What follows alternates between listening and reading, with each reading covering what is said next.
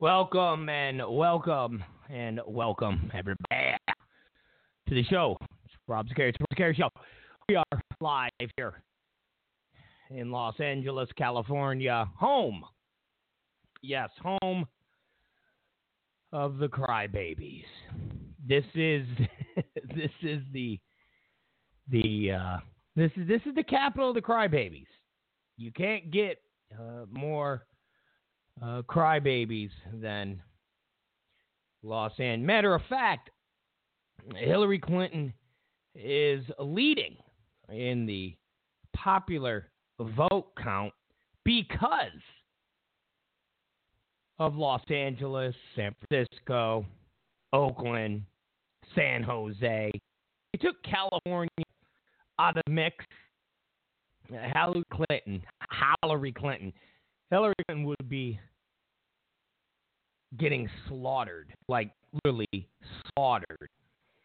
And not just popular vote, but she would practically have nothing in the Electoral College. Last few days, the California big mouths have been talking about seceding. Let me tell you something. If California seceded, let's just say, I mean, it's beyond far-fetched, but let's just say California was no longer part of the United States, okay? Let's just pretend. Do you realize Democrats would literally be done? I mean, literally be done. The only reason they still have a pulse is because of California. If you took California out of the mix, it'd be over. Seriously, the Democrat Party would be over. They would cease to exist. So I thought that was kind of amusing. But yeah, they're still out. They're still out, crying and whining and bitching and moaning. Oh my God. I've never seen so many people crying about an election in my life. I'm 43. I mean, it's not like I'm 100 over here remembering, you know, Nixon and so forth and so on. But wow, they didn't cry this hard when Al Gore lost. And that was a month of back and forth and hanging chads and stopping counts and they didn't cry this much, and that you legitimately could cry about. That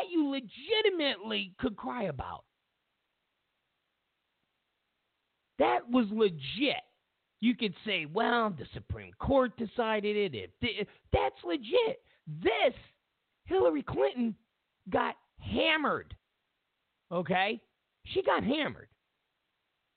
And when people go, oh, what are you talking about? Well, listen, when you lose, okay, 10 to 11 million voters from your predecessor, and you lose places like Pennsylvania and Michigan and Wisconsin, you lose states that Democrats haven't lost in 30 years, you got hammered.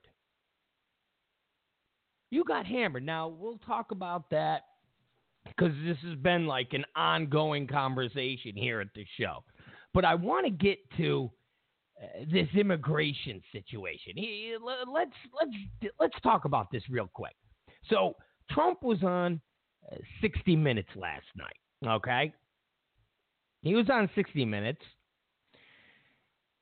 and Leslie Stahl. I was hoping it was Steve Croft. I know Steve Croft. Steve Croft actually interviewed me about 15 years ago. I like Steve Croft, but it wasn't Steve Croft. It was Leslie Stahl. Now, Leslie Stahl asks Trump about deporting illegals. And Trump says, well, listen, we're going to start with the rule breakers. I mean, forget the fact that if you're here illegally, you're breaking the rules. You're breaking the law. You're already a criminal. But people don't prescribe to that on the left. So let's just pretend they didn't break the law by coming here illegally. Trump said they're going to start with deporting people who have broken the law. Now, you would think he said, we're going to find little babies that were brought in backpacks from across the border, and then we're going to get those babies and we're going to stick them in hot cars. And I mean, seriously, you would have thought that Trump was talking about doing stuff that was so outrageous and so inhumane .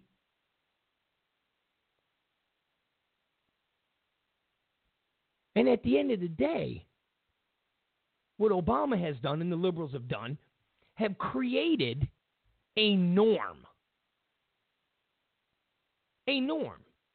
country that has no borders.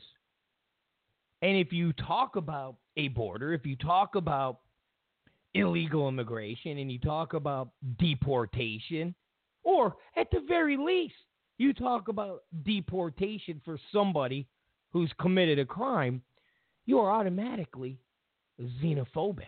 You are automatically a racist. It's amazing. But it's not surprising because it happens in every walk, every aspect of our society.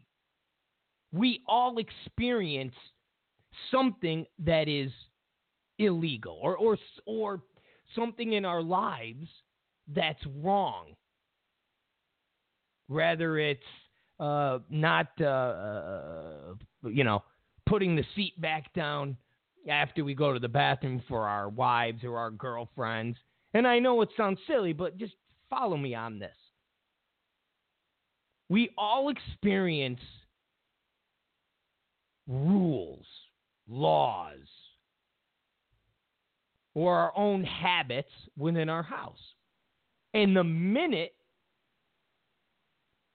something is lax, the minute you don't have to take your shoes off in a certain part of the house, you go against that rule because maybe you're having company and it would be too much of a pain in the ass to make everybody take their shoes off. So this one time, and then that one time turns into two times, to three times, to four times, and before you know it, your carpet looks like a dirt track. And a year later, you go, how did this happen? How did it become the norm? How did it become just, what? Take your shoes off? What, are you kidding me? Every aspect of our lives, this happens. I know you're sitting there going, yeah, he's right, when me and my wife or my girlfriend, we used to go to dinner, twice a week. We would have date night, and then we got busy, and then we said, well, let's cut it down to one time. And then we said, oh, well, let's, we'll do it every 2 weeks. And then before you know it, operating from separate areas of the house becomes norm. Now, we don't accept that, or at least want to accept that in our private lives, because that usually leads to disaster. Oh, isn't it cute? Our son swore. Oh, we can let him stay up past a certain time this one time. And we've all experienced this. Some of us go through this now. You look at your partner, you look at your parents, you look at your whoever, you look at your dog. You go, how the F did this happen? Then we try to fix that, try to change it. Sometimes we get forced. Sometimes something bad happens, and we learn from our mistakes. So my question is, why isn't that the case as it pertains to illegal immigration and deporting people, at least, who have committed crimes? Okay, set aside your valedictorian high school girl who's a dreamer. Okay, put that aside. When the hell did we become that country? When did we become that parent? When did we become that partner who has let everything to the point where if you're here illegally and you're a criminal, deporting you or talking about deporting you is now racist, is now xenophobic. I mean, it's insane. It really is. You know, I talk about a time back in the 80s, back in the 90s. Let's just go with the 90s. When it was kind of a hush-hush, hey, so-and-so's maid's here illegally, so-and-so's warehouse person's here illegally. Hey, que paso? I can't do that. You know, I don't have my papers. I could get deported. I got to be cool. I mean, it used to be, you like my accent? It used to be, okay, you got to be careful if you're here illegally. You can't flaunt it. If you get in trouble, you're going to get deported. Got to be careful who you hire. You don't want to get caught. I mean, that's how it used to be.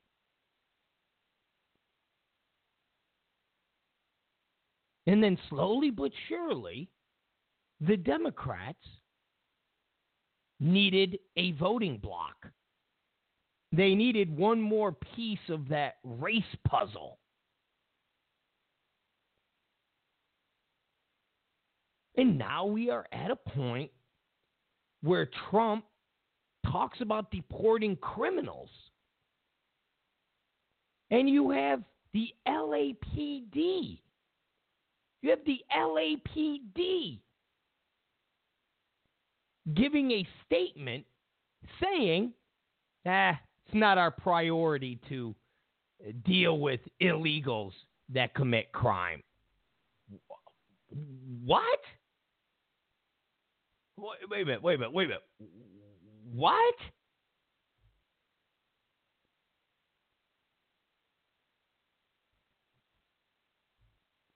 So the chief of police out here in Los Angeles, Charlie Beck, this is what he says. The LAPD prohibits officers from initiating contact with someone solely to determine whether they are in the country legally. Okay. I don't necessarily agree with that, but nobody's talking about that.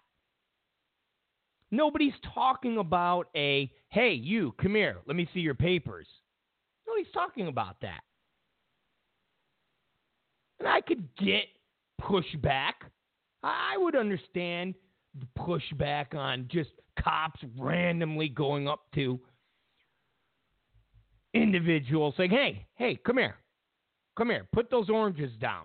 Come here, step away from the fruit truck that you're that you're selling here on the corner of Reseda and Sherman Way. But I get that.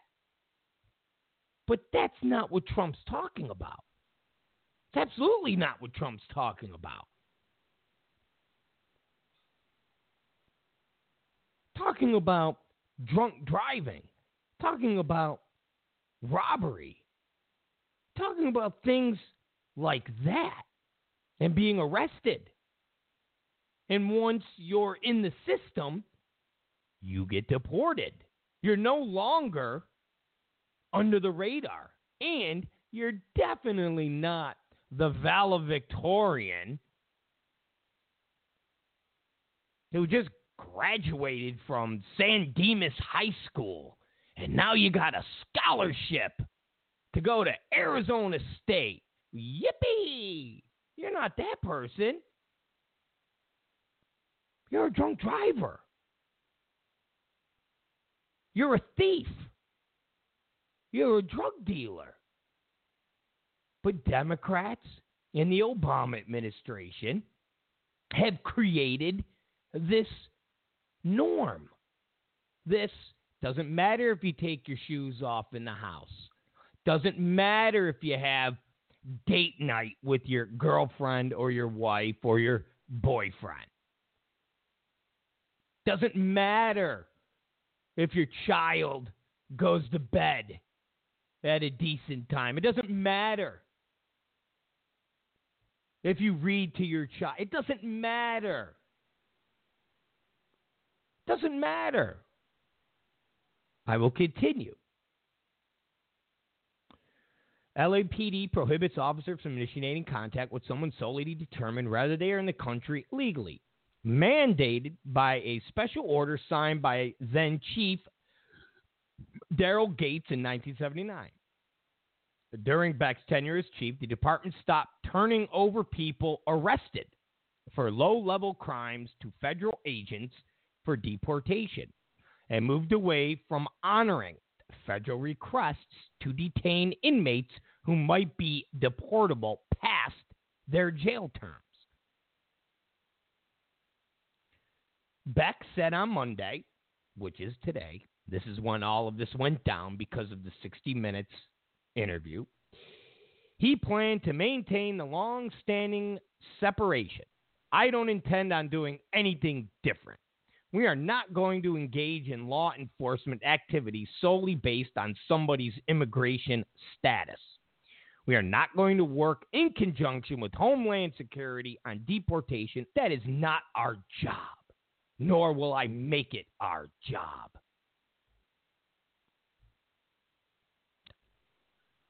Might be one of the most amazing, shocking,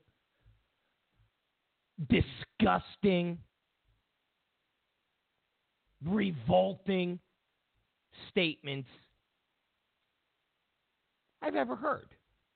Again, no one's talking about, hey, Guadalupe, come here. Let me see your papers. No. But Guadalupe, who got behind the wheel of a car, was drunk, and then crashed into three parked cars. Guadalupe then was arrested. It was then discovered that Guadalupe is here illegally. Why the F would Guadalupe not be deported? And how the F can anybody rationally give an explanation to defend not deporting that person? Aside from, well, they have a child at home. What?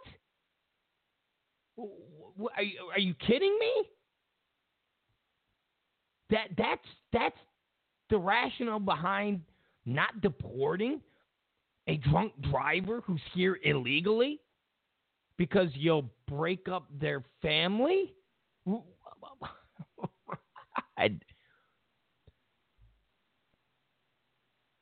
I mean, this is what the nation has become under the leadership of not just Barack Hussein Obama, but Democrats in general. There is no opposition party out here in California. I mean, we had a Senate seat up, and Republicans didn't even run. It was two Democrats. It was like, yeah, okay, that Democrat. That one.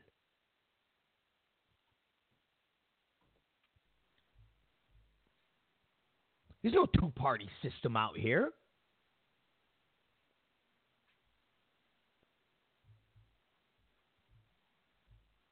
But isn't that amazing?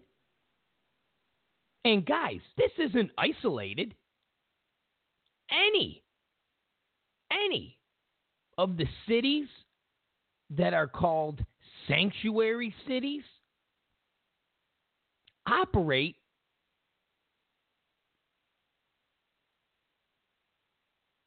with this same mindset.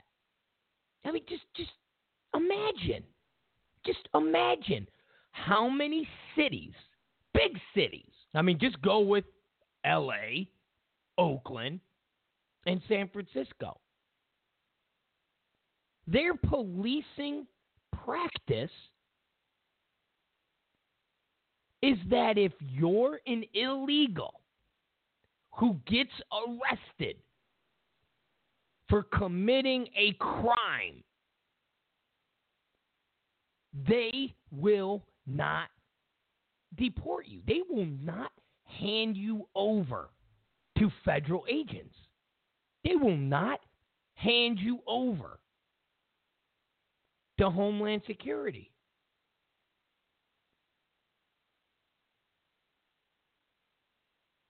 Seriously, man. Just digest that for a minute. Digest that for a minute. Whether it's Los Angeles, whether it's San Francisco, whether it's New York City, if you're here illegally and you break the law, you will not be deported.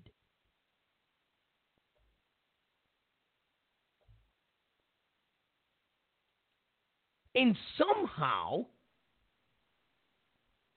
saying that person should be deported makes you xenophobic. It makes you racist. It makes you a white supremacist. It makes you an alt-right. It makes you a Pepe the Frog lover. Again, we're not talking about frisk and ask for papers. We're talking about arrest, break law, criminal, deport.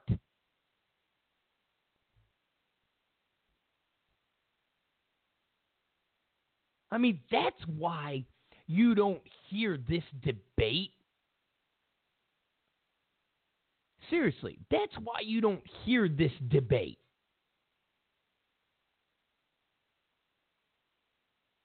Because right now, Trump won with half the country knowing this is effed up. And that half the country is actually educated. You realize the half that voted for Hillary Clinton, they're the low information voters. They're the ones that get fed whatever CNN, MSNBC, ABC, CBS, BuzzFeed, Huffington Post, Slate. They get fed whatever those media outlets want those people to believe. And that half of the country eats it up. They gobble it up.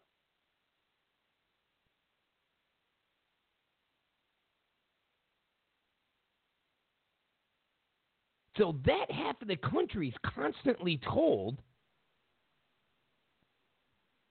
there's going to be stop and frisk for papers and valedictorian students and little teeny tiny babies and all of these illegals are gone. They're going to be packed in a train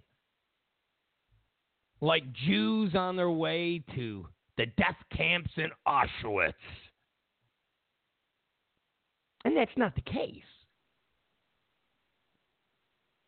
And if any of these low information voters got the truth, there would be even more people siding with Trump and siding with the stance of you're here illegally, you break the law, you get deported.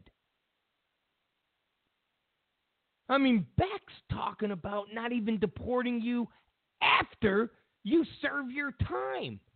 How's that?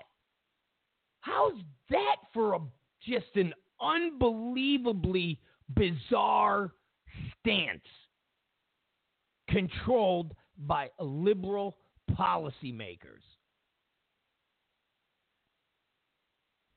So you go to jail and you're illegal. When you get out, nothing happens to you. So you could be doing a year. You could be doing 2 years. You could be doing 6 months in county. I mean, guys, let's face it. If you're doing any time,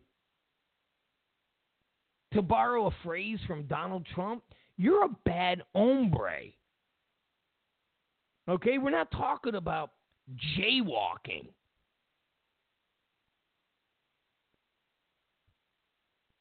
We're not talking about loitering.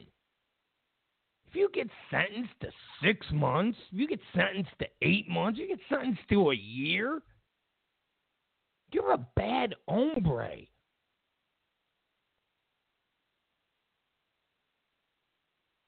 You're a bad anyone. And how the hell could anybody defend a practice to say, when they get out, let them go back to their normal life, living here in the United States illegally? I would think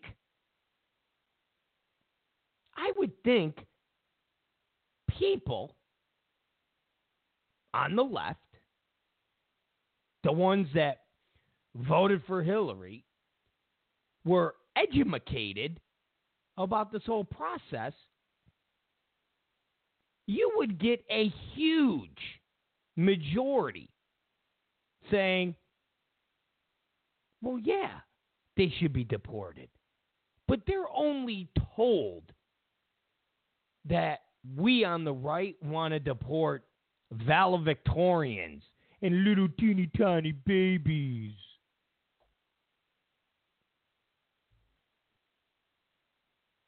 And the 10-year-olds and 12-year-olds that just want a better life free of drug cartels.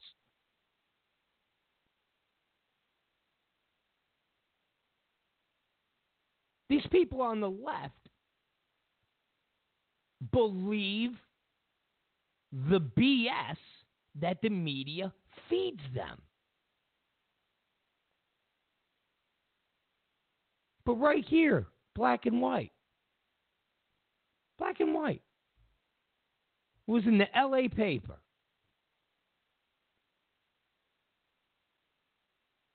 Police Chief Beck is saying, We don't deport criminals. We're not going to comply with the feds. And see, that's why, ladies and gentlemen, and we talked about it last week, that's why Trump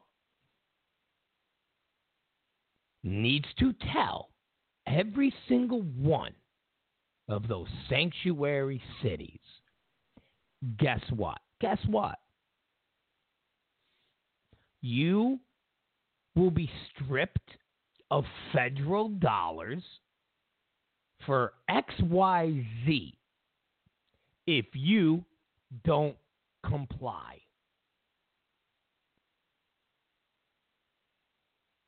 And I will say this again, and it won't be the last time I repeat myself on this type of topic.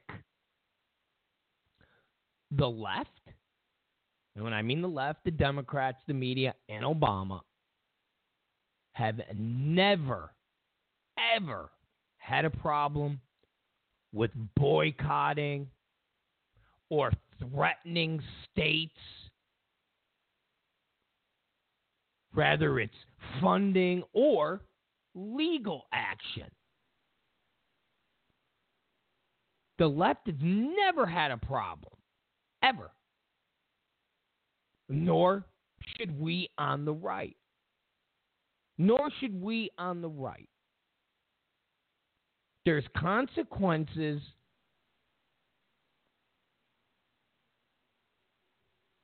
as it pertains to elections. That's why you have a left and a right, an independent, a Green Party. Every one of these groups has a certain point of view. They represent a certain amount of people and a point of view about certain policies.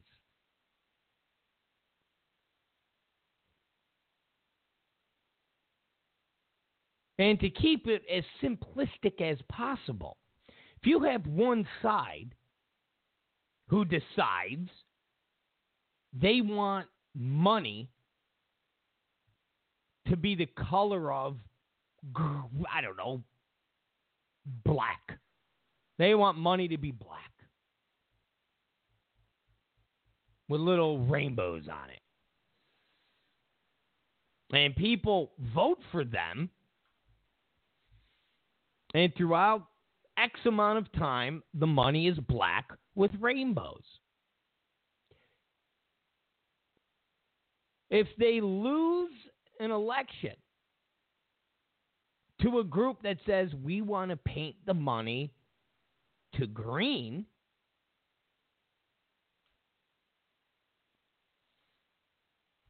the group that wants the money black with rainbows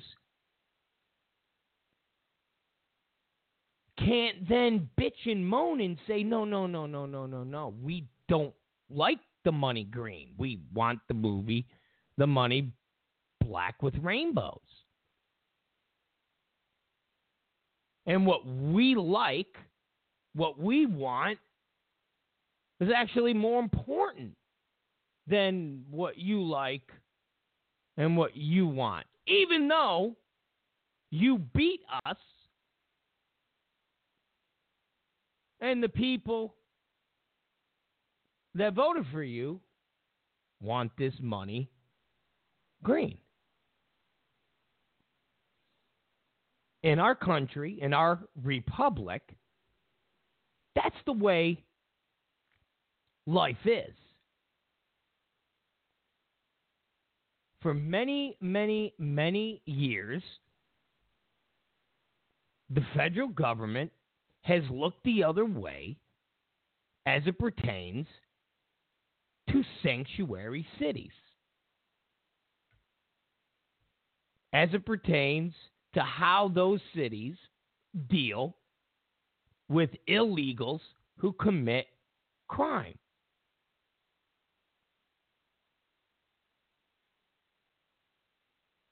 Now, if a new administration comes in, a new government, that's really what happens, they elect to change course on this very issue.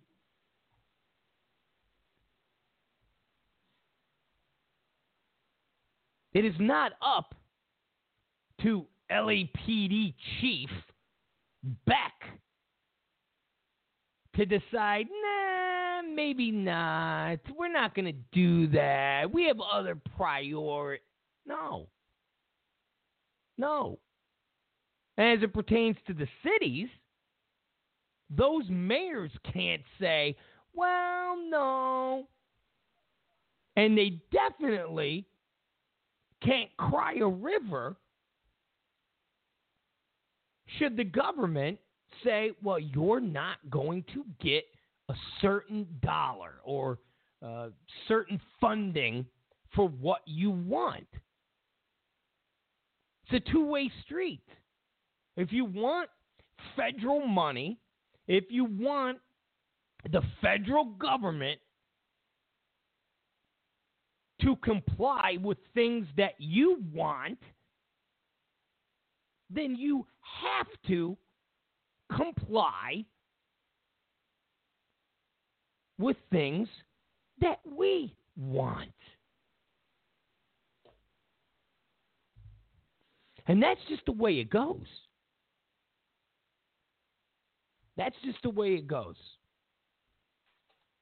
And at the end of the day, we'll see what happens, because I don't think this fight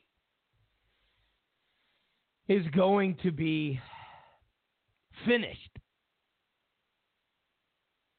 I don't think this fight is going to ever be finished, because once you let that person walk around the house with their shoes on, they will walk around the house with their shoes on forever. And everybody else that comes over will walk around with their shoes on. And the day that you go, hey, guys, guess what? Can't walk in the house with your shoes on anymore. Matter of fact, if I see it happen, I'm going to take your shoes. I'm actually going to rip them off your feet. Throw them in the trash, in the dumpster. We all agree? Guess what? You're the person that is now the jerk. You're the person that is now the a-hole. Even though prior to when everybody started wearing their shoes in the house, it was a yearly, and I mean yearly, policy. No one walks in the house with their shoes on. I know it sounds silly, guys. We're talking about shoes. We're talking about date night. But it's the easiest way to break down this immigration situation. And a lot of other situations that we're going to have to deal with as it pertains to liberals, Democrats, the media, and Obama.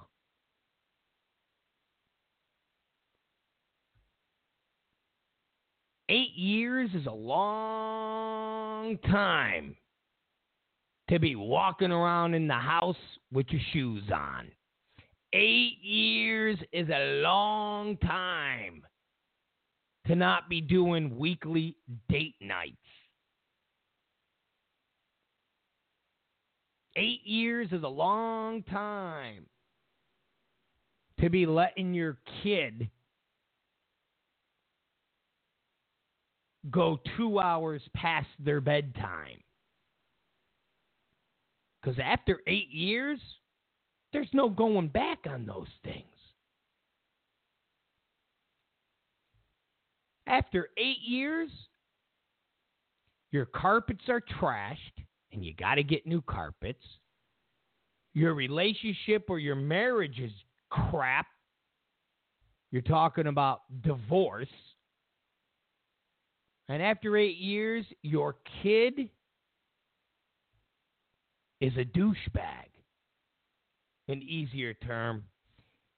He's now become a hipster liberal, wearing a safety pin on his shirt, talking about safe space.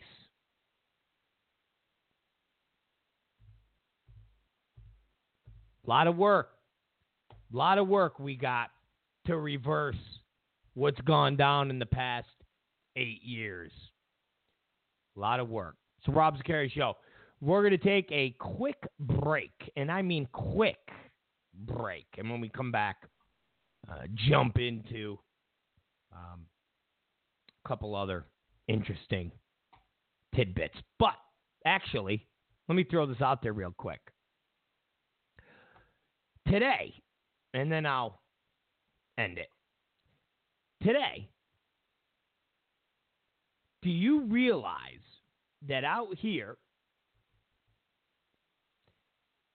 a whole bunch of schools had their kids get up during lunch and walk out the door? They left. Out here in Los Angeles, 14 and 15-year-old kids got up, left their desks, left their schoolwork, and marched around downtown Los Angeles.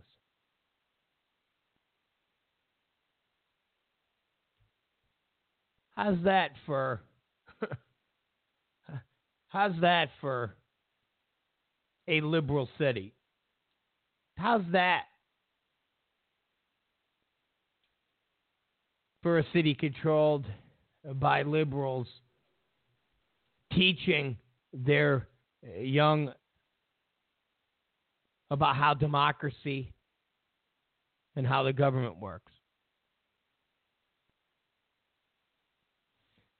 It's going to be a hell of a generation when they grow up. It's Rob Zicari. We'll be right back. Baked Alaska here. Build the wall and make it 10 feet higher.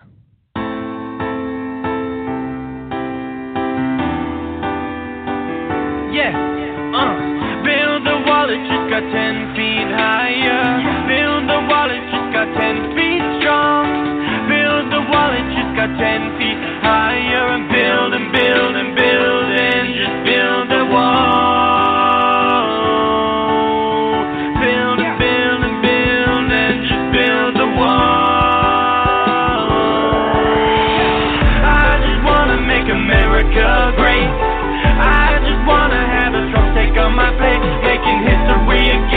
My daddy keeps winning, got the nomination, yeah, that's just the beginning. I just wanna make America great. I just wanna have a Trump take on my plate, making history again, cause my daddy keeps winning.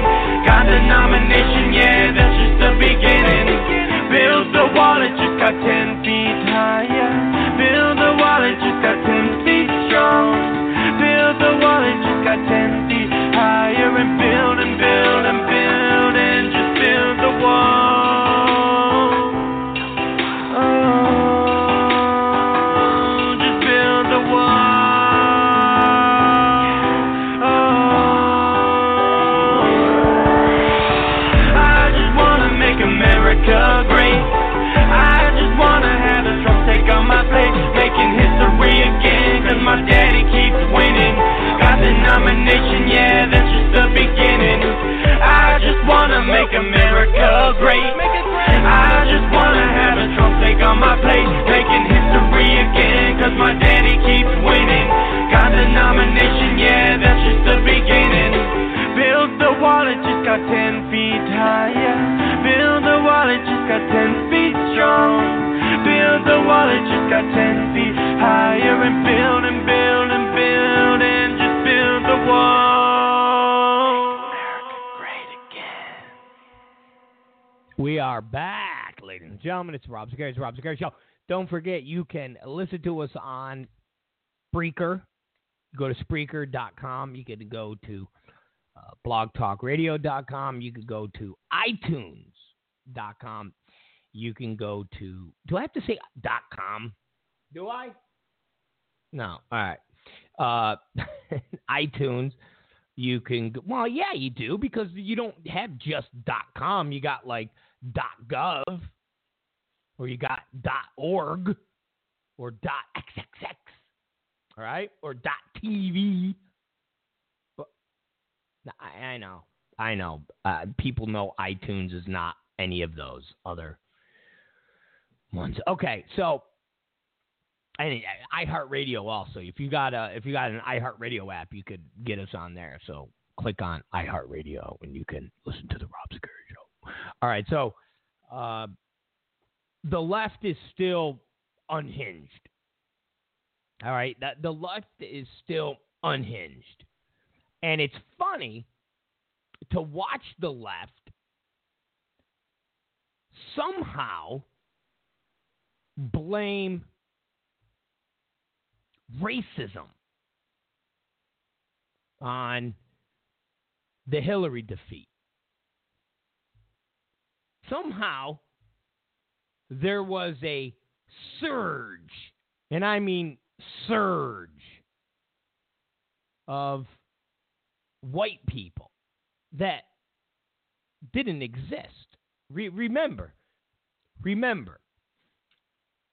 Whether it was the Romney election or it was the start of this election season, we were told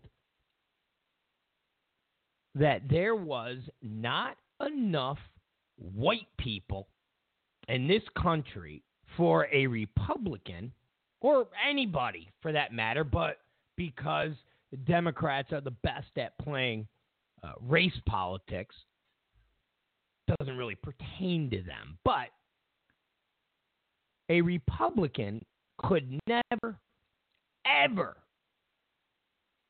win the White House, ever, because there is not enough white people in this country to vote for him. McCain got, and you look at the percentage of white vote that Romney got, and you look at the changing demographics, there's just not enough white people to put a Republican in the White House. Remember, we were constantly told that. And then we were constantly told, look at the George Bush coalition. Forget Reagan. Reagan, that was, way in the past. Look at the George Bush coalition. Look at how many Latino voters he had. Look at how many white voters. Look at the black voters. Look at the college educated. Look at the women. Look, that is the coalition that one needs to win the White House. So we're constantly told that. But now, like I said, the media, which, again, is really just an extension of the Democrat Party, are so effed up. This election has effed them up so bad that they just don't know what to do. So they just keep doubling down and tripling down and quadrupling down on their same racism, white lash, xenophobia, so they just keep doubling down on it. And Trump didn't win because of this surge of white nationalism He won because, A, Hillary Clinton, just an awful candidate, but she was disgusting. And the Democrat Party, who's been on life support for the past 8 years, could not gin up any more enthusiasm for dead policies, broken systems, and a strategy to carve up the country based on race, sexual orientation, intelligence. I mean, I've never heard the term college-educated, non-college-educated, white voter, non-college-educated white voter. I never heard those terms so much and so often than in this election cycle.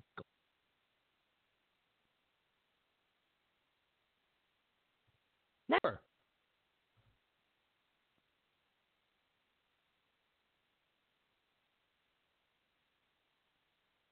So when you put on Saturday Night Live, and I'm sure most of you by now have either heard about SNL or watched SNL,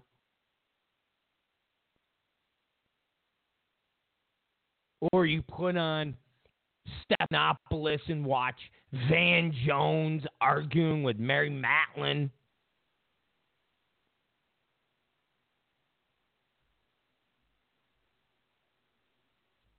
every other liberal douchebag that will not take responsibility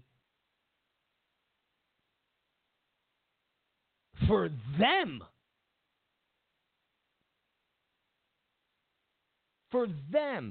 not inspiring, not talking to middle America, and in turn just use the word, oh, well, racist. So there's all these racist people. Everybody's racist. That's who came out and voted for Trump, racist. That's why he won. All the racists got together. Racist, right? Wait a minute. Stop. Donald Trump got less popular votes than Mitt Romney.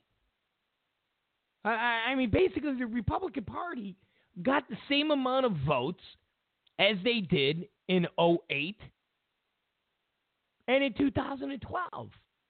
There wasn't this huge surge of white nationalists. Matter of fact, the liberal Bible,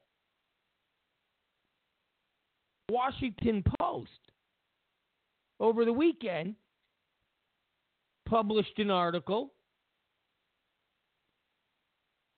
outlining all the counties in places like Pennsylvania and Ohio and Wisconsin and Michigan that went for Obama in 2008 and 2012 and then went for Trump in 2016. All these counties in all of these states all of a sudden went racist. They went racist. After 2008, they were still down for a little color in their milk. They were down for a little chocolate milk still. Then 2016, they were like, American History X, bite the curb, I love you, kill all the blacks, kill all the homos, kill all the Jews, get out of here. Didn't happen. Didn't happen. But the media, the Democrats, all the celebrities are so elitist, so snobbish, so I'm right, you're wrong, that they refuse to look at themselves in the mirror and say, we did this. We did this.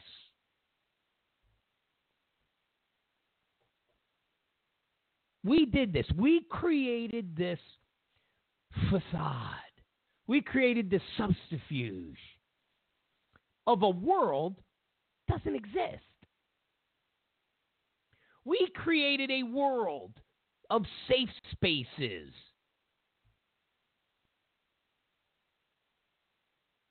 Man, if you don't like something, you're shaming it. Well, I don't like that TV show. Why are you TV show shaming? What? I just don't like. Don't shame that TV show. Okay.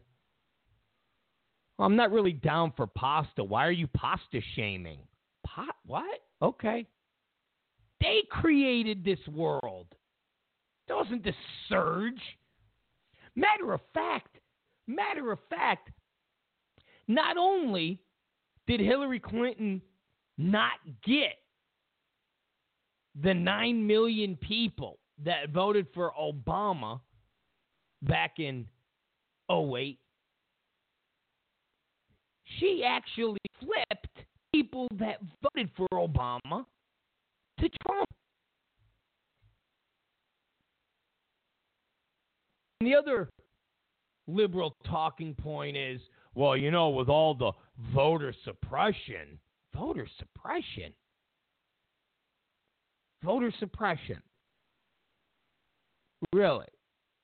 Voter suppression. 9 million 9 million people. Okay? 9 million people. 9 million people were suppressed because they didn't have an ID card. 9 million people. Imagine 9 million people in the United States of America don't have photo ID. 9 million people have no ID. And if they have no ID, they have no bank account. They have, I mean, seriously. Listen, if you're somebody that has no ID, you have nothing to prove who you are. You realize that you're either a bum? Seriously. Just sit back for a second and think about all the things that you need a photo ID for. Just think about the things you need a photo ID for. There's not one thing in your life for a photo ID at least once a week.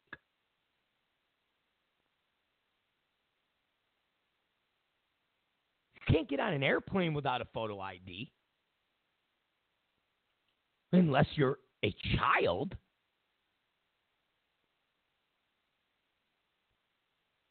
You can't open a bank account without a photo ID.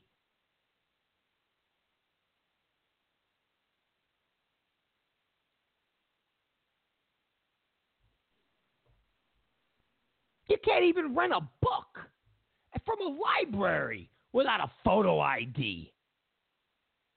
Yeah, 9 million people were weren't able to vote again.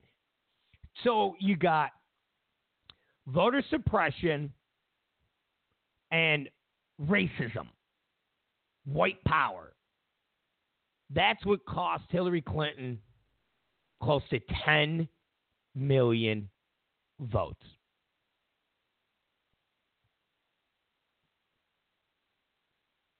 Liberals, the media, the Democrats, they don't want to actually have to face the fact that Latinos who were supposed to vote for Hillary Clinton in record numbers.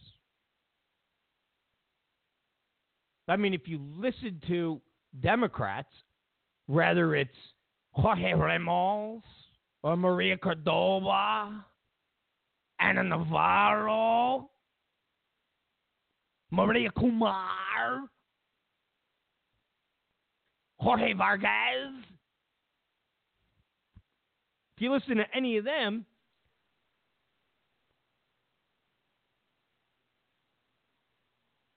Latinos were not only going to vote for Hillary Clinton, but they were going to vote for Hillary Clinton because Donald Trump was evil. He was a monster. He was horrible. And that wasn't the case. That wasn't the case. And here's the beyond comedy aspect. And like I said, everybody on the left is trying to blame someone else. Because one of the leaders of one of the big Latino activist groups,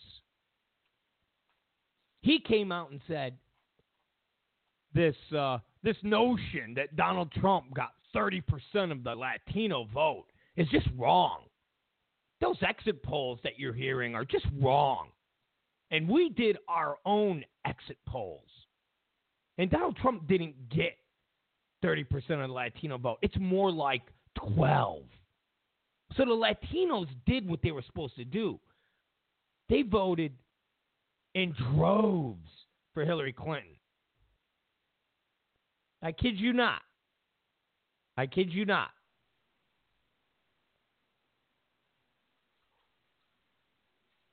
This is what one of the big Latino activists said. So by him not wanting to admit that they were all wrong about Donald Trump's message and the fact that Latinos would not shun Trump, he buried their own rhetoric about Latinos being this huge constituency that needs to be catered to because they make up such a huge population and no one can win the presidency without winning the Latino vote. Now, I know you've all heard that before. You've all heard that from all of the people that I mentioned, the Ramoses, the Vargas, all said, no one will be the president of the United States without winning the Latino vote. If they don't win the Latino vote, they will not be the president of the United States. You've heard that. Okay. Well, Donald Trump won the presidency, and he did not win the Latino vote. And according to one of this activists, Trump didn't win 30% of the Latino vote. He only won about 11 to 12%, which means the Latino constituency isn't as big as the media, as the Latinos have all pumped it up to be.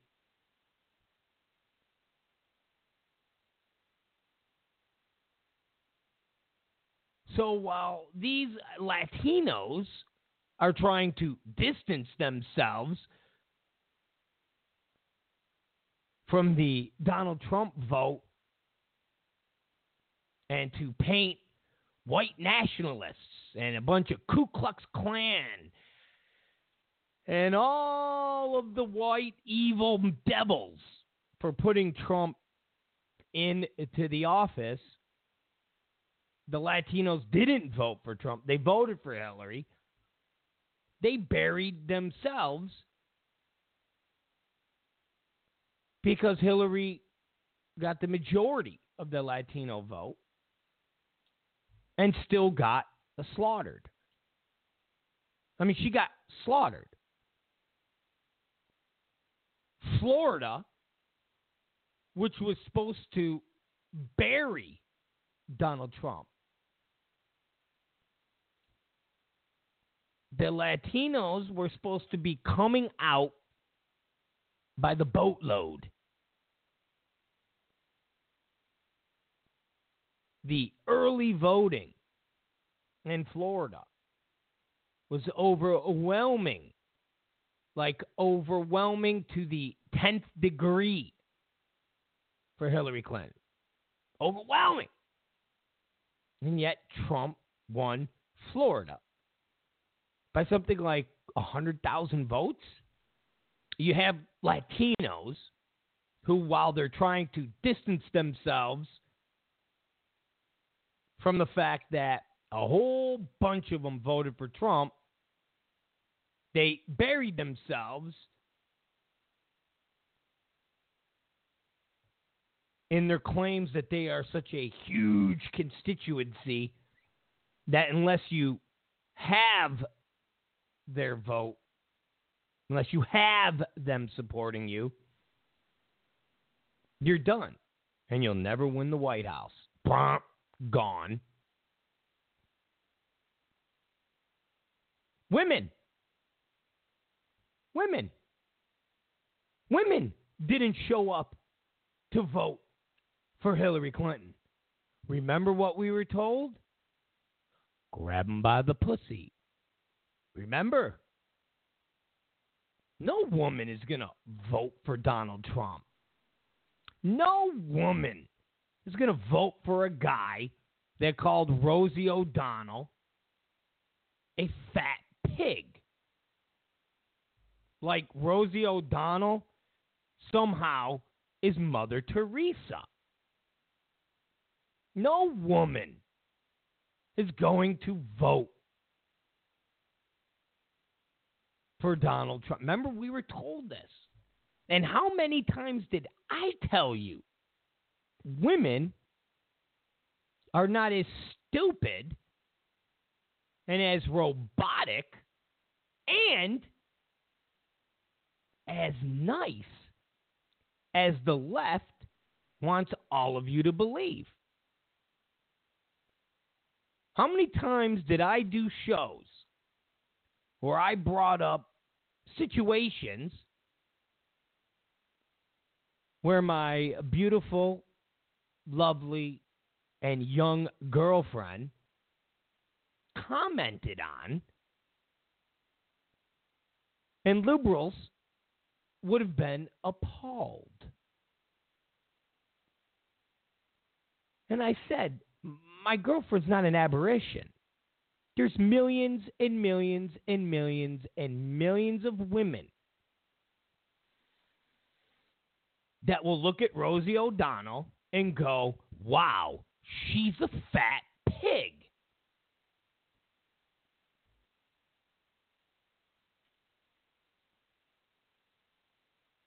There's millions and millions and millions of girls, women, that would sit around with their girlfriends and say, man, you realize I was Britney Spears, if I was rich and powerful and this pop superstar, I could get any guy I want. I could just line up my background dancers and say, all right, pull out your junk. Let me see your junk. I'm grabbing it. I'm going to feel how big it is. No, women aren't like, yeah. Why do you think Jennifer Lopez is dating one of her background singers? Why do you or dancers? Why do you think Britney Spears' background dancer, Kevin Federline, was the father of her kids? Background dancer. Means Britney Spears sat there and went, all right, out of these 25 guys, let's see which one's got a good meat whistle. Let's see here. You, come here. Let me see what you got. So, yeah. Women voted for Trump. My girlfriend told me, you know how many times we talked about on this show? You know, when Catherine used to do the show with us and do the pop culture, you know how many times Catherine would say how harsh women were on each other? So, the women didn't vote for Hillary Clinton. Remember all these polls? Remember all the ABC, Wall Street Journal polls, NBC, SurveyMonkey polls? Donald Trump is only polling 31% of women. Yeah, maybe uncollege-educated women will vote for Donald Trump, but college-educated women, they're not voting for Trump. Any woman that went to college isn't going to vote for Trump. No way. And then and here's the other thing that totally amused me about all of the college women, or even college guys for that matter. Somehow, college student at Texas Tech is the same college student at Berkeley. Somehow, the college student at Oklahoma, the Sooners, is somehow the same student at UCLA. I mean, imagine.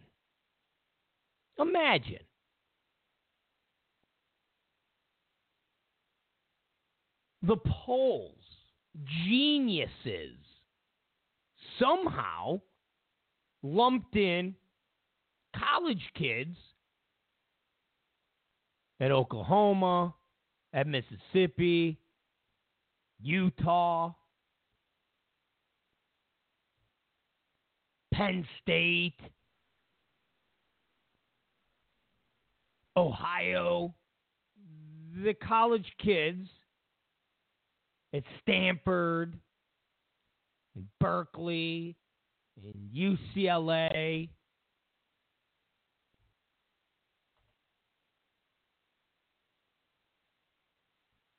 Which is pretty perplexing if the electorate in Texas and Utah and in Mississippi and in Missouri, if the college voters, the college-educated women,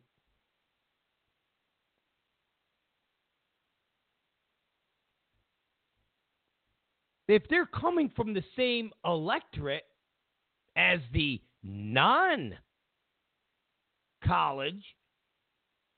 Mississippi voters, why all of a sudden is the person that's in college at Mississippi State the same person that's in college at Berkeley? That doesn't make a lot of sense. Sure, if you're a liberal and you're a person that's creating these polls, and you're the person that's controlling the media, then yeah, everybody thinks like students at Berkeley, but that's not the case. And these people are supposed to be the experts. These people are supposed to be, remember Anderson Cooper would say, scientific polls. Remember when Anderson Cooper would chastise any Trump supporter, any Trump surrogate, when they would bring up online polls? And they would go, oh, how could you be bringing up online polls? You know they're not scientific. Opposed to what? The polls that you're doing, Anderson? The polls that have every Latino voter in America voting for Hillary, every black voter voting for Hillary, every woman voter voting for Hillary, and ultimately the and every white college man voting for Hillary. So basically the only people that are voting for Trump are uneducated white men, and there's only about 14 million of them. They're the only ones that are voting for Trump, because Anderson Cooper and CNN and NBC and ABC, they have scientific polls. This is preposterous. It's preposterous. Absolutely preposterous. And the media just keeps doubling down. Democrats keep doubling down. Saturday Night Live keeps doubling down. Trevor Noah keeps doubling down. Racism, racism, racism. Absolutely not.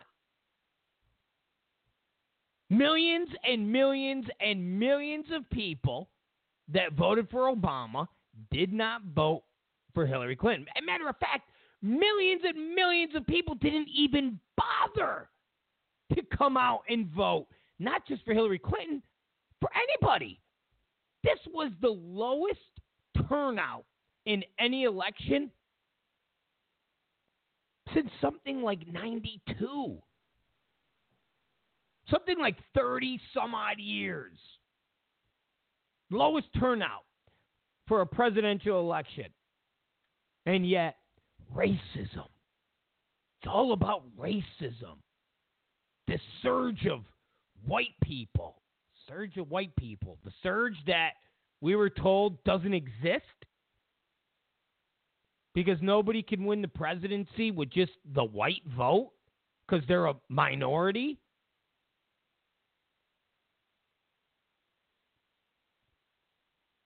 I equated it to Wizard of Oz lifting the curtain. When the curtain is lifted and you realize that it's this half retard, I am Oz. I am Oz. No, okay, wow. You're, wow. That's Oz? It's the same thing. It's the same thing. We talked about it last week. Sail around the world. Opposed to sailing and falling off the edge of the earth. So all these things that we were told by the media, all these things we were told by celebrities, all these things we were told by Democrats was not to be. And they just won't admit. They won't admit that women didn't vote for Hillary. Blacks didn't vote for Hillary. Latinos didn't vote for Hillary.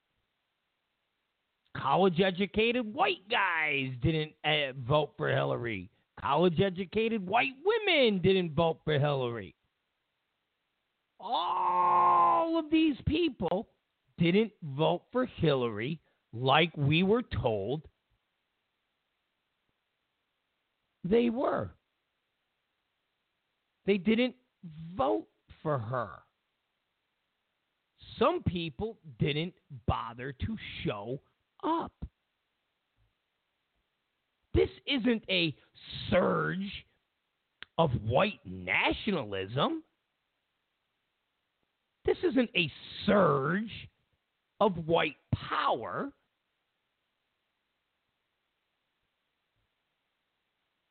This is the Democrats failing. This is liberal policies failing. This is the media failing. Because the media is no longer news or and entertainment. All liberal platforms. So you can't watch TV as far as an entertainment show without there's some subliminal liberal messaging. If you work late and you come home at 9, 10 o'clock at night or 11 o'clock at night, and you just want to watch some stupid celebrity talk about his stupid movie, and you put it on CBS, that's not what you get. You don't get David Letterman be doing stupid human tricks. You have Stephen Colbert and Republicans being Nazis.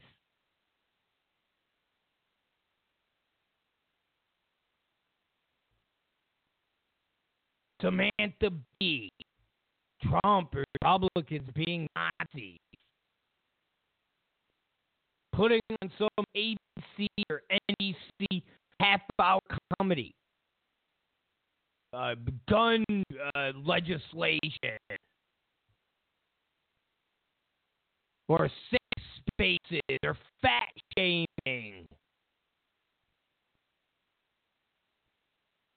It's never about some guy who lost his dog. No. And you can't put on the news without the news painting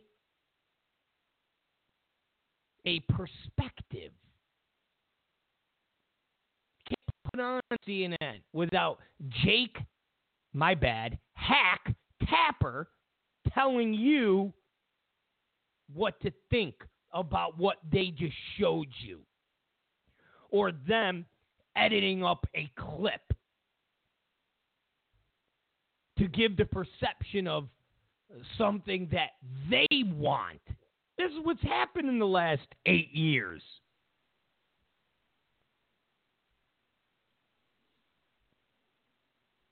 And I told you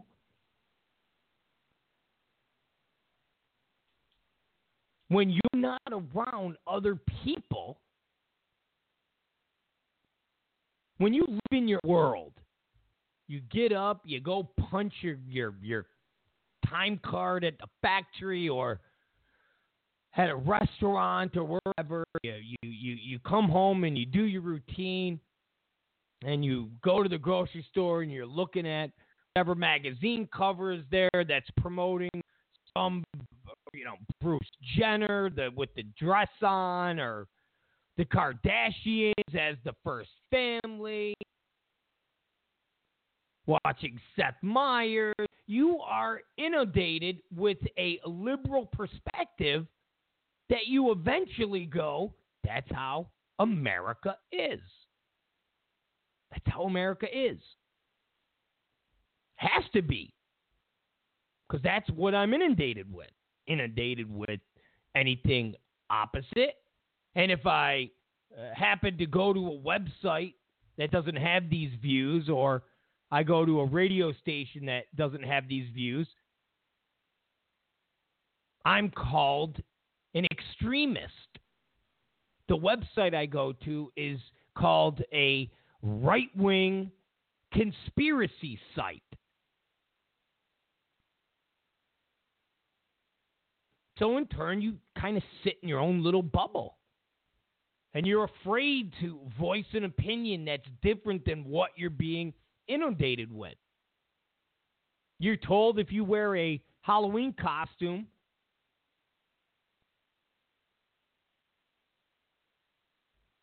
that is an Indian or a mariachi player, you're a racist.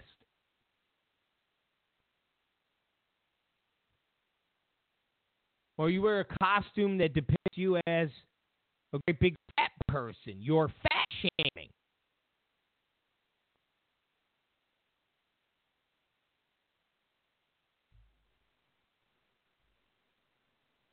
So then this guy comes along and says, I'm going to run for president, and here are the things that I'm going to do, and here are the things that I'm going to say. And you see this bubble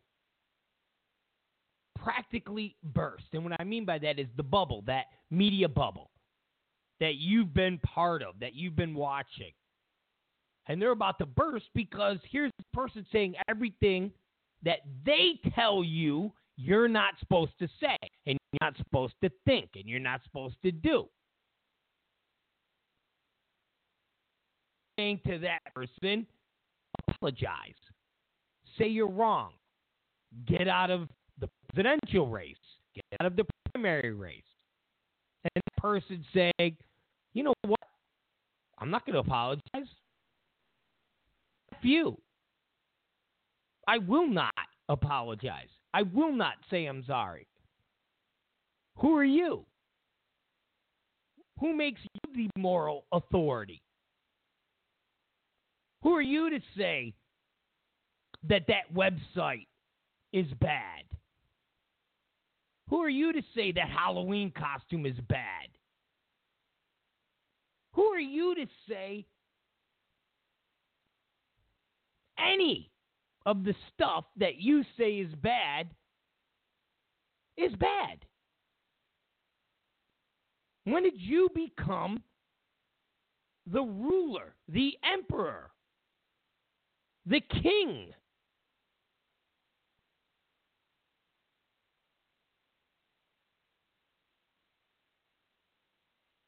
So what happened? All of these groups got together at arenas and stadiums and met each other and talked to each other and went, oh my God, there's other people who feel the exact same way I feel. There's other people that think the exact same way I think. I'm not alone. I'm not alone. I'm not the only person that when you're going into a supermarket and you see a cover of the Kardashians as the first family go, that's effing weird. That's effing crazy. That's effing stupid. Oh my God, there's other people who think that way. There's other people who go, I'm not offended if you wear a costume that depicts a mariachi singer. Don't bother me. And I think somebody that gets offended by that is stupid.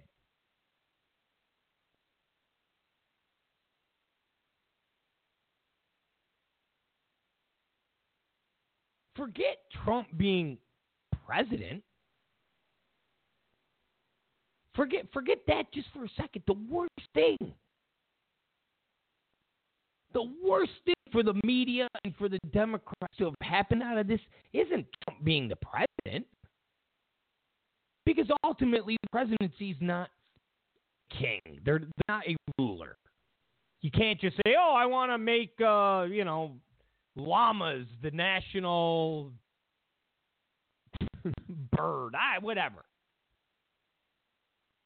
You actually need Congress. You have to go through... You have to go through some steps in order to, llamas be the to replace the bald eagle. No.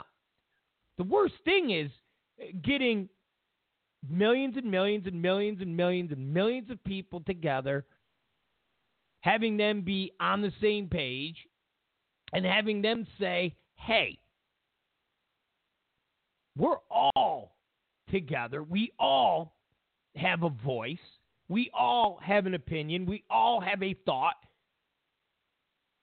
And it's opposite of what the left, the Democrats, and the media have been portraying all of us have. All don't look at Bruce Jenner and go, that's awesome.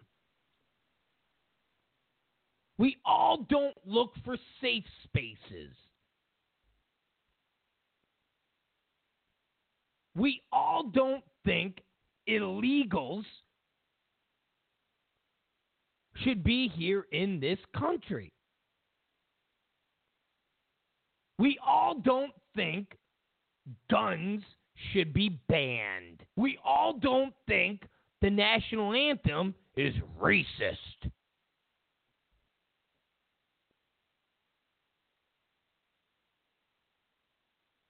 So that's the worst thing that happened to the media and the Democrats. That's the worst thing that happened. That everybody got together and went, hey, wait a minute. There's more of us out there.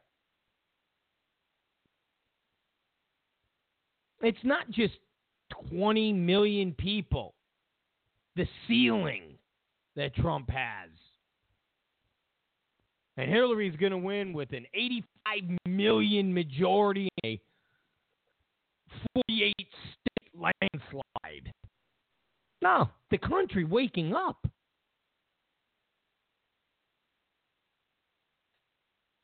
It's after the country waking up.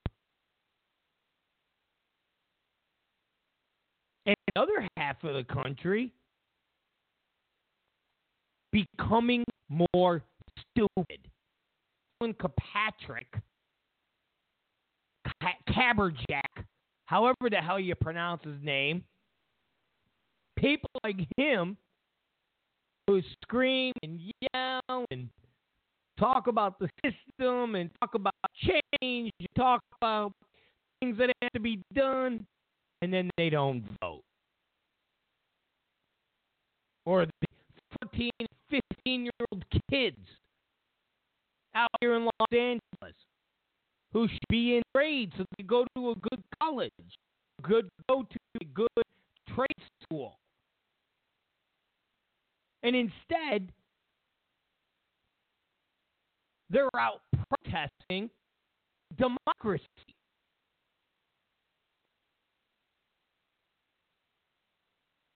They're out doing something that people do in countries, democracy.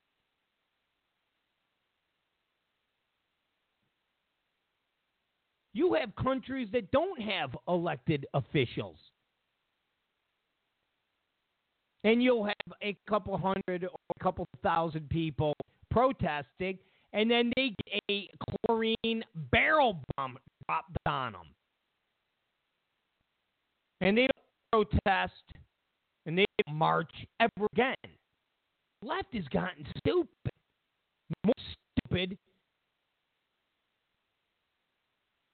than they are and have been. And they're passing that down to their children.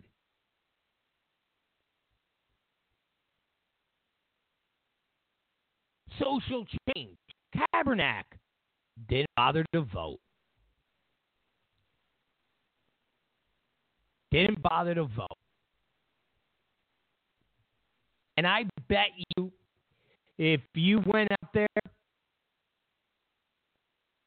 and hit up some of these rallies, these paid protesters, I guarantee you, percentage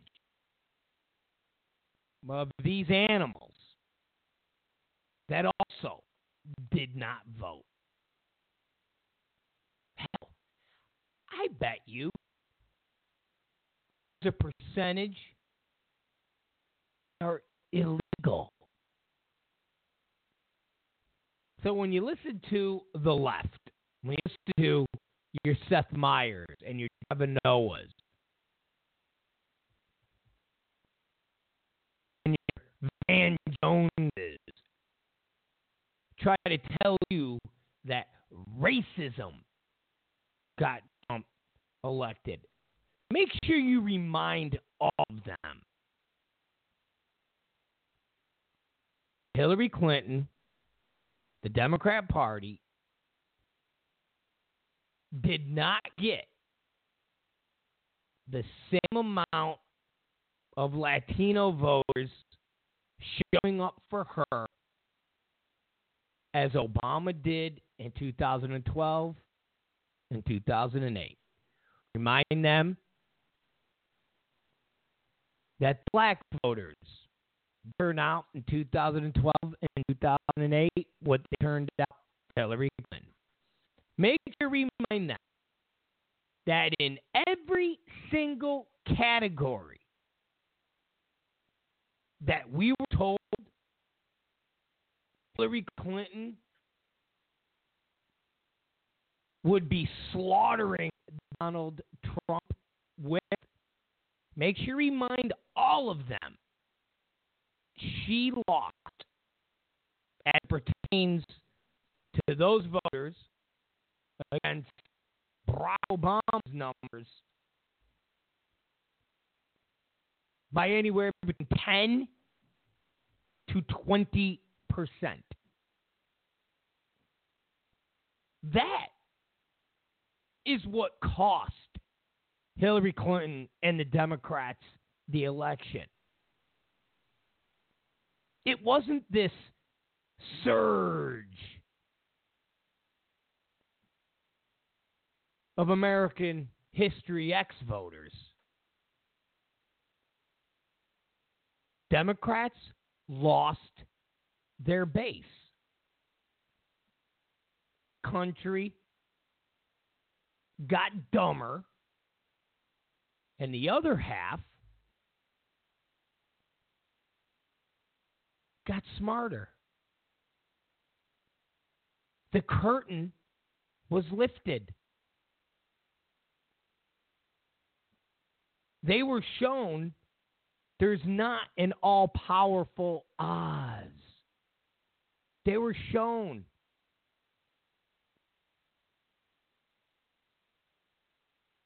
that everything that the left and the media has been telling them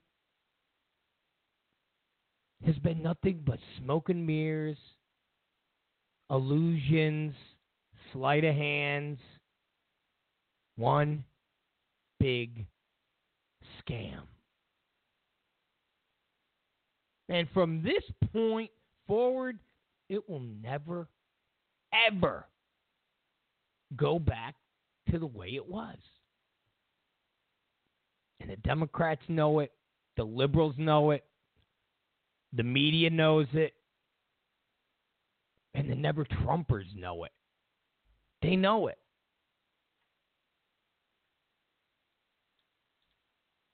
They know it will never go back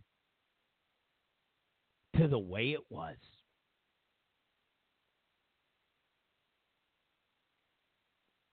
Once they were all exposed, they can never again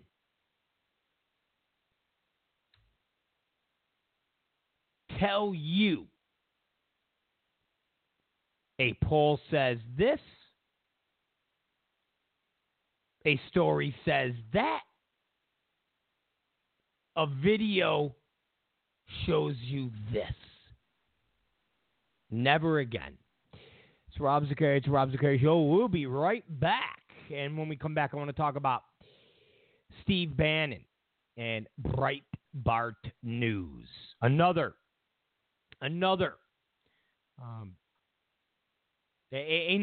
topic that the left and the Never Trumpers are freaking out about. And it's hilarious. We'll be right back after Baked Alaska and We Love Our Cops and Law Enforcement. Yes. Baked Alaska. We love our cops, our law enforcement. We love our military, they're important. We love our cops, our law enforcement. We love our military, they're I know that I can call up the man with the plan.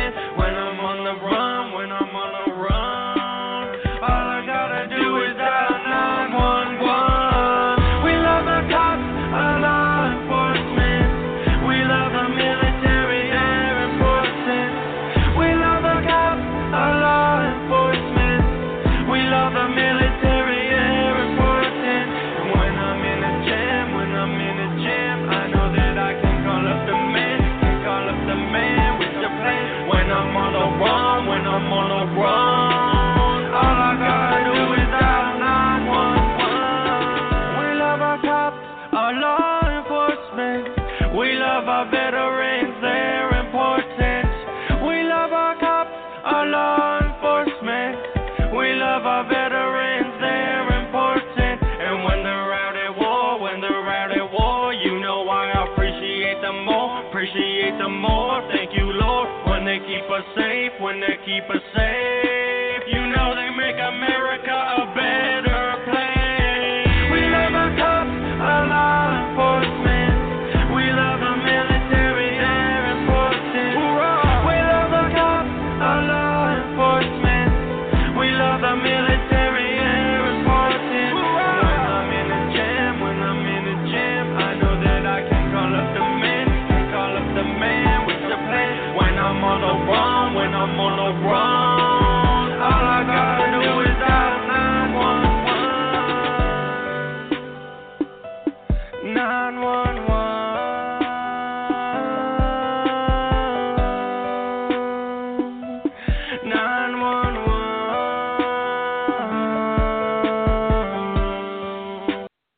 All right, we're back, ladies and gentlemen. It's Rob Zicari. It's Rob Zicari Show. Yes, that is Baked Alaska. We love our cops. Don't forget, you can listen to us at Spreaker.com, blogtalkradio.com. You can listen to us also on iTunes. You can also go to the RobZicariShow.com website. It's a pretty good website. You should go there. We have pretty good articles, I think, but I don't know. Maybe you won't think so. Maybe you'll think they suck. Maybe. And if you do, write an email to us and tell our producer writer that he sucks. Tell him, you suck. But if you like it, tell him they're awesome. All right. It's Rob Zicari Show. You know, I actually heard it when I was driving today.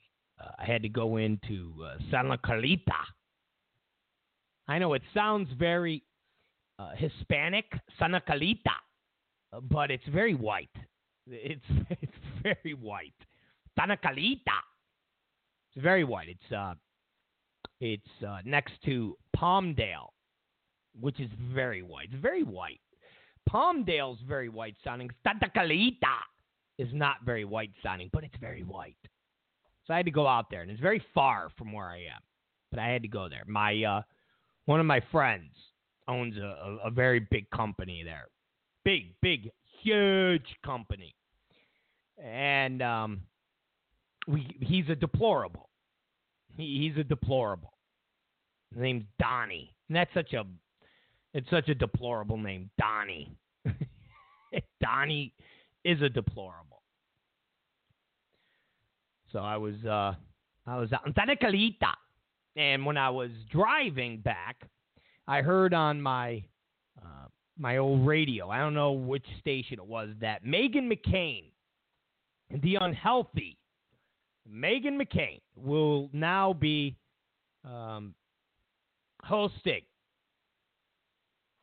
the Outnumbered on Fox. She'll be hosting the Outnumbered on Fox. And mark my words. Well, listen, we talked about this last week. All of the Never Trump people need to be punished. The Never Trump people need to be punished. Forget this Glenn Beck. Because remember, Glenn Beck, he's just doing what he's doing because he got on the wrong side of this battle. He lost. He was completely 100% planning on being the conservative that told all the other conservatives that Donald Trump was going to lose and that he couldn't back him because of principles, and he would then go on the CNNs and the MSNBCs talking from a conservative's point of view and telling them what a conservative needs to do to win the White House. That was Glenn Beck. That was it. He's not this Mormon preacher, I got to do good, let's all come together and shake hands and kumbaya. No, he was doing it strictly from a business standpoint because his business is garbage. He's losing listeners. And that's why. So forget this healing crap. Glenn Beck needs to be punished, and Meghan McCain needs to be punished. Meghan McCain needs to be denied Twinkies, okay? Meghan McCain needs to be denied French fries, all right? That's what she needs to be denied. Instead, she's been rewarded. Go figure, on Fox. Because they were never pro-Trump. You know that. I know that. Okay? You know that I know that. Sean Hannity doesn't count. Eric Bolling doesn't count. You know that and I know that. So Meghan McCain is going to be outnumbered. No one watched that show. No one watched that show. And even write a letter. Write a letter to the show, to Fox, and say, we don't like Meghan McCain. Fire her. Fire her. Okay? Fire her. These never-Trumpers need to be punished. Because you know all she's going to do is bash Trump on there. You know that's all she's going to do. She needs to be punished. She's horrible besides. Horrible radio show. If you listen to it, it's horrible. It's like listening to some valley girl talk like that. She's like, hi, this is Meghan McCain. Yeah. So I just got to tell ya that I don't like Donald Trump. And remember, Meghan McCain, forget when Trump said, John McCain, he's not a hero. But forget that. She don't like Trump because Trump did what her father couldn't do. She don't like Trump because Trump succeeded. Her father failed. End of story. End of story. Meghan McCain. Anyways, let me continue. The new thing, the new outrage, and it's not just on the left, but it's also on the right with the Meghan McCains. And that is Trump hiring Steve Bannon. Steve Bannon of the great website, Breitbart. And, of course, Reince Priebus. Reince Priebus is the chief of staff. But Bannon... What is his official title? I don't even know what the hell his official title is. Maybe it's I don't know. He's basically the real chief of staff. Reince Priebus is the chief of staff to make the conservative establishment happy because they all know Reince. He's been there for years. But Bannon, he's going to have the real juice. And the left is losing their mind. The left is, like I said, the never-Trumpers are losing, like Glenn Beck. Steve Bannon is dangerous. They don't like Bannon because Bannon called out Glenn Beck. That's it. Bannon and Breitbart called out Glenn Beck. Called him a traitor. Call him a failure. Call him a loser. So they don't like him. And it's wild to watch everybody react to Breitbart. Sites, look at these headlines. Look at the things they say. And when I see my friend today, Donnie, at Tanakalita, he said, when I heard the news that Bannon was part of Trump's inner circle, I thought about you because I know you love the Breitbarts. And I said, man, I'm a newcomer to Breitbart. I mean, I've been, going to Breitbart for about 2 years now, but it's been around longer. And I said, I totally get why the left despises it, because it runs stories that the left won't talk about. The left won't talk about illegals raping children. They won't talk about that. The left wants you to believe all the illegals that are here are valedictorians. The left wants you to believe that they're all dreamers and they're these sweet, sweet young kids that had no idea that they were not from America because they were brought here when they were babies, and now they just want to finish their education because they got accepted to Harvard. And yeah. Okay, great. The left never reports on illegals raping, murdering. They never do. And if it wasn't for Trump, and of course Breitbart, but I say Trump because he was out there, you would never have heard of Kate Steinle. You would never have heard of that. Sure, O'Reilly talks about it, and Hannity talks about it. Go to Hannity. You don't go to O'Reilly. CNN didn't cover it. MSNBC didn't cover it. George Stephanopoulos didn't cover it. Washington Post didn't cover it. They didn't cover it. They only covered it when they were forced to cover it.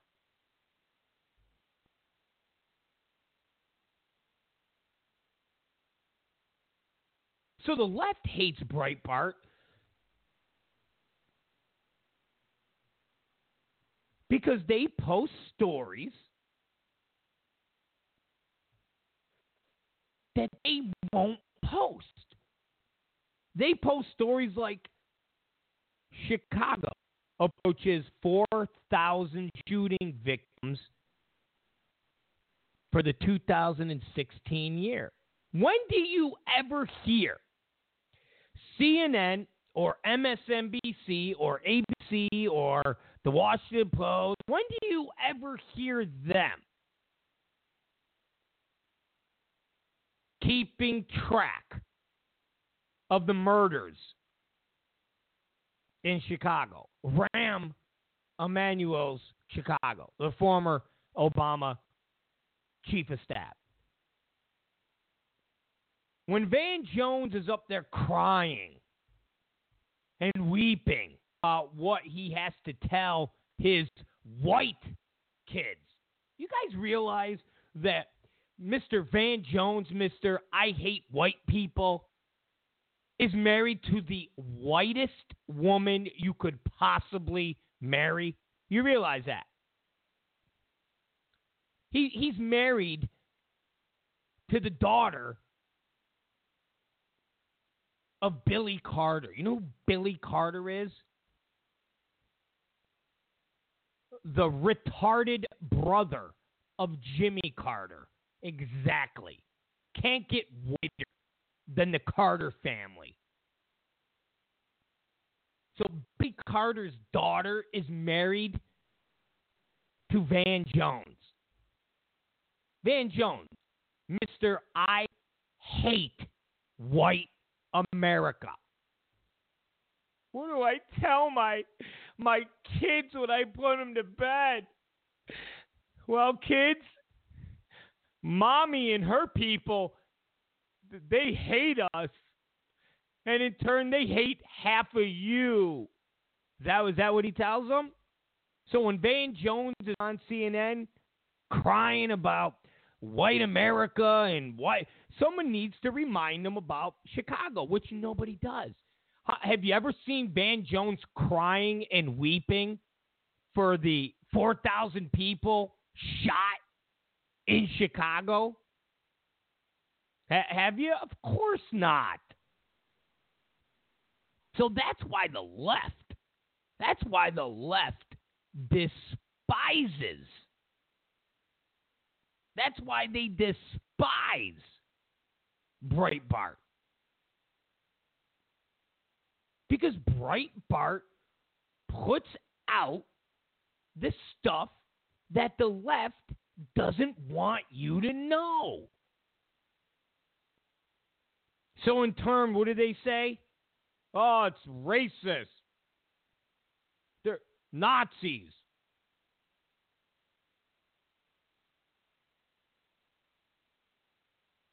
Have you seen the article on CNN or the Washington Post or ABC stepping up? Have you seen the article about the house in Florida that was graffitied with F. Trump? Of course not.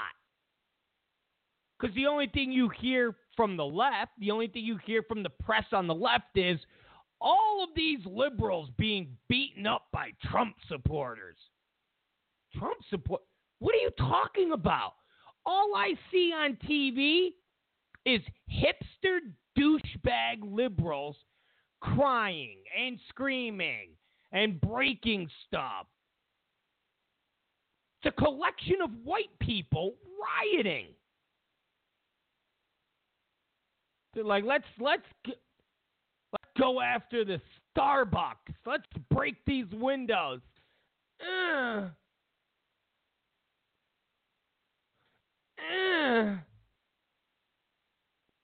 That's all.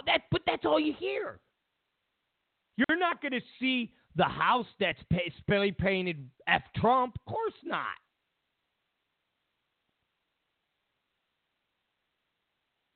So that's why the left doesn't like Breitbart.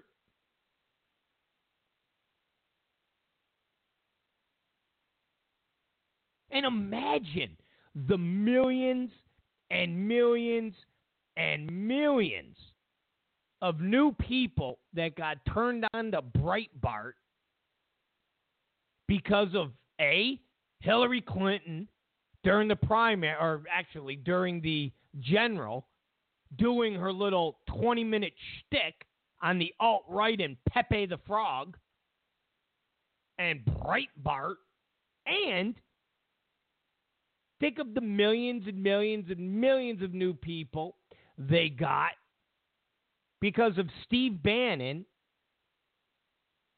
joining the Trump campaign and all the newscasts saying from the alt-right website, Breitbart.com, telling you that's why the left is losing their minds. Because they've always been able to control the message. They've always been able to control the narrative.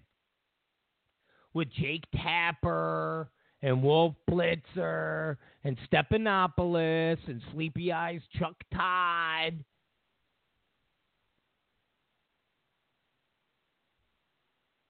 And any of the other sites were conspiracy sites. They were crazy sites. They were Alex Jones chemtrail sites. Well, now all of a sudden, you have Steve Bannon and Breitbart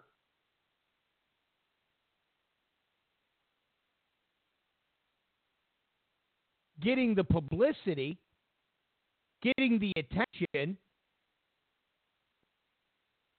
and now you have something. The MSNBCs, you actually have something to fight them with.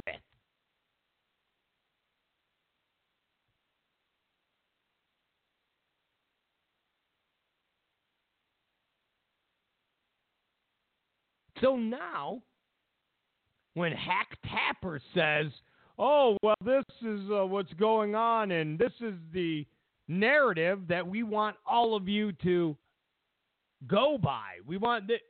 Well, now you have people that will go to Breitbart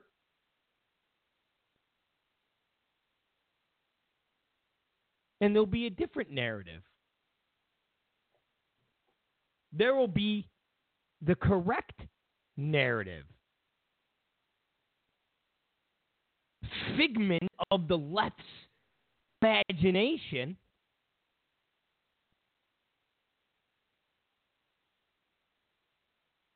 Becomes this God, almost boogeyman, almost lock. Because when somebody goes to Breitbart,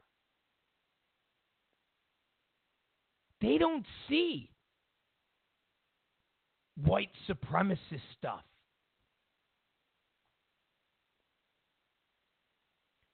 They don't see some Ku Klux Klan Nazi stuff. They see legitimate stories. They see an article that has Portland authorities, night 5 of violent leftist protests, 20 arrested, news crews attacked. And you see all these liberals with their bandanas on and their love trumps hate. Well, everything around them's on fire. Fire!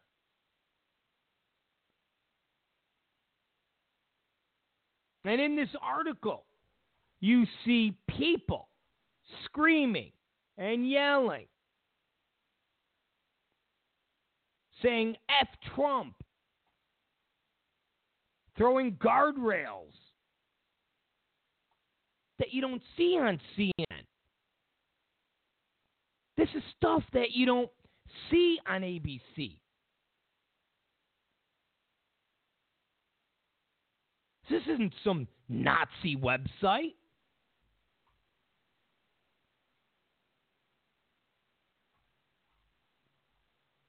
You see an article about a deputy Dennis Wallace shot to death, point blank, while checking out a suspicious van. You didn't hear that on CNN.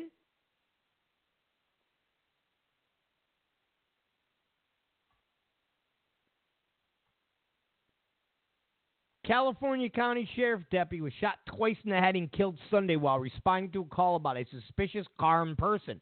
The suspect in the case was arrested later after trying to steal. Oh, my God. Jesus. You hear that? Had him killed Sunday while responding to a call about a suspicious person and Deputy Dennis Wallace, 20-year veteran, was shot at Point Blank Range as checked on a report of suspicious van parked near a fishing access spot outside the city of Hudson, 10 miles south of Modesto. He was executed. Suspect has been identified as David Machado. I mean, this is stuff that the left doesn't want you to hear. They only publicize police when they get into a confrontation with a black man. That's the only time you hear anything involving police. And the more the left tells everybody that Breitbart is a Nazi site, the more the left says Donald Trump is a racist, the more they say the people that voted for Trump are racist, the stronger it makes Trump's support. The stronger.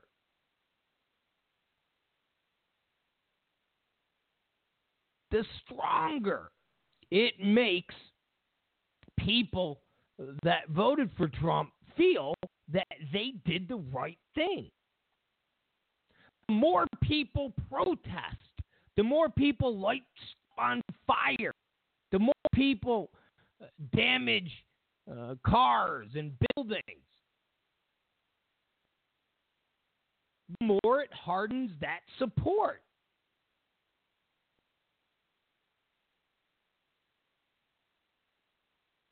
For 16 months, we've been being told Trump's a racist, Trump's a misogynist, Trump's a Nazi, Trump's a fascist, Trump's a xenophobe, Trump's a homophobe. For 16 months, we've been being told that. And guess what? He still won the election. And we're still being told. But now we're being told that all of you who voted for Trump are Nazis, are racists, are xenophobes, are homophobes.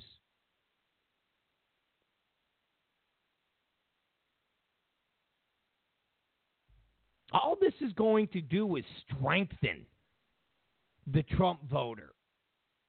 And it's going to strengthen the Trump presidency. Talking about doubling down, talking about tripling down, talking about quadrupling down. It's exactly what the left is doing. Every day they do what they're doing. They just keep making the Trump support that much stronger. Every day when we hear Breitbart News is a Nazi site, every day when we hear Steve Bannon is anti-Semitic, every day when we hear this stuff, it just keeps strengthening Trump support. People who voted for Trump.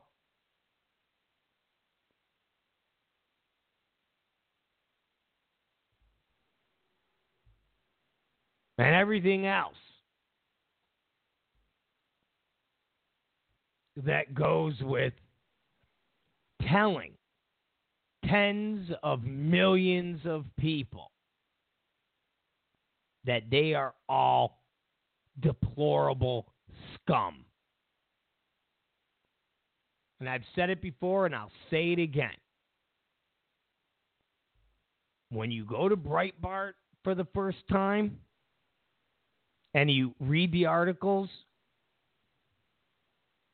you realize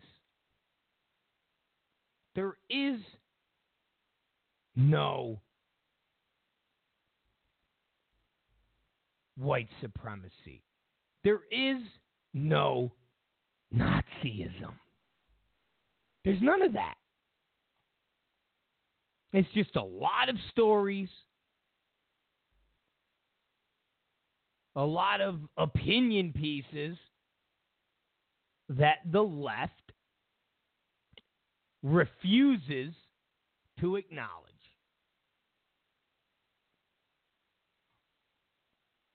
And I will say it again, and I've said it countless times before when we've discussed Breitbart.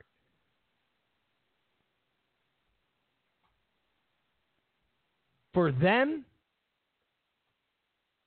to constantly point to articles written by Milo as being some type of proof of homophobia, Islamophobia, fatophobia, and all the things in between is absolutely ridiculous, considering Milo is an opinion writer. No different than when you go to CNN and CNN has an opinion by Dean Oberlosh or Van Jones or SC Cup. And their opinion is that everything that the right stands for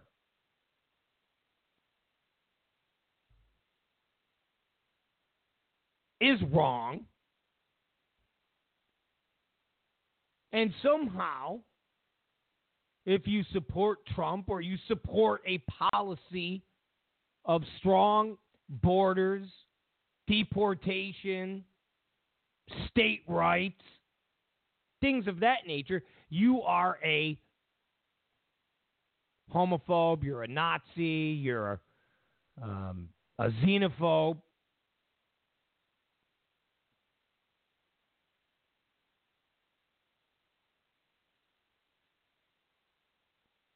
But as far as the left goes, they're right and we're wrong.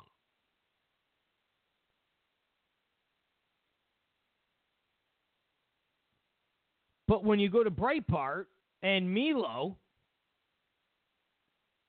writes an opinion piece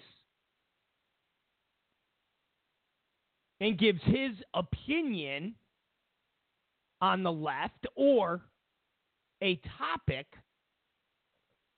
that is being discussed on various shows, somehow his opinion is wrong. His opinion is outrageous. His opinion is wrong as far as the masses go. And it's insane, because if Dean Obalash or Farouk Zakaria or Essie Cup, if all of them have an opinion and they're able to state their opinion, and that opinion labels people racists or homophobes or xenophobes, and yet they're right, and CNN's site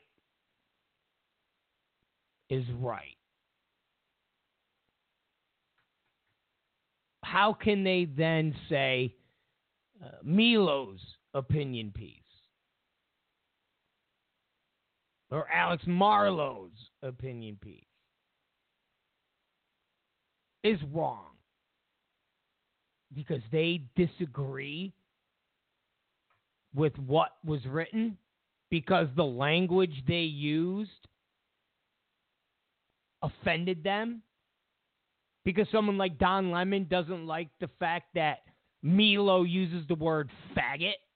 Milo, who's a homosexual.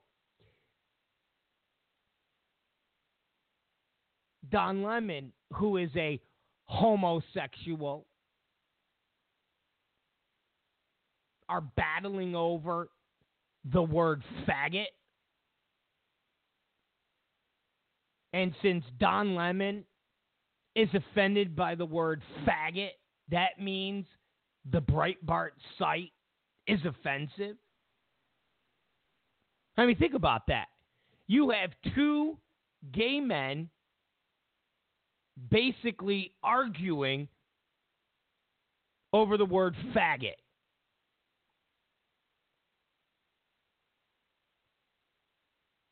Isn't that bizarre? Isn't that bizarre that we live in a society where ultimately two faggots are arguing over the word faggot? That's where we are now because of the liberals. That's where we are now. That's where we are now.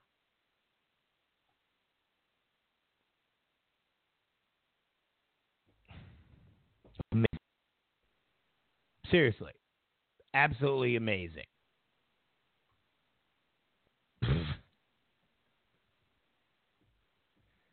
And when you go online and you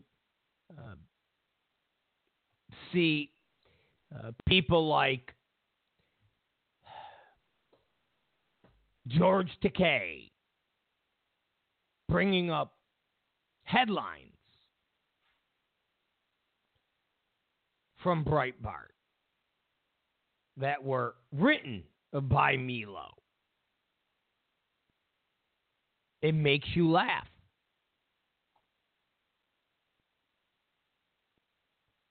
Because ultimately they're arguing over the word faggot. It's Rob Zicari. It's the Rob Zicari Show. All right, listen, we're out of here, guys. We're done for today. I know. It's over. Don't cry. Don't cry. We'll be back tomorrow. Same time, same place. It's Rob Zicari. It's the Rob Zicari Show. Don't forget, you can listen to us on Spreaker. You can listen to us on Blog Talk Radio. You can listen to us on The Rob Zicari Show. You can listen to us on iTunes. You can listen to us all those places. We'll see you guys tomorrow. You guys are the best. Rock on. Do do do do do do.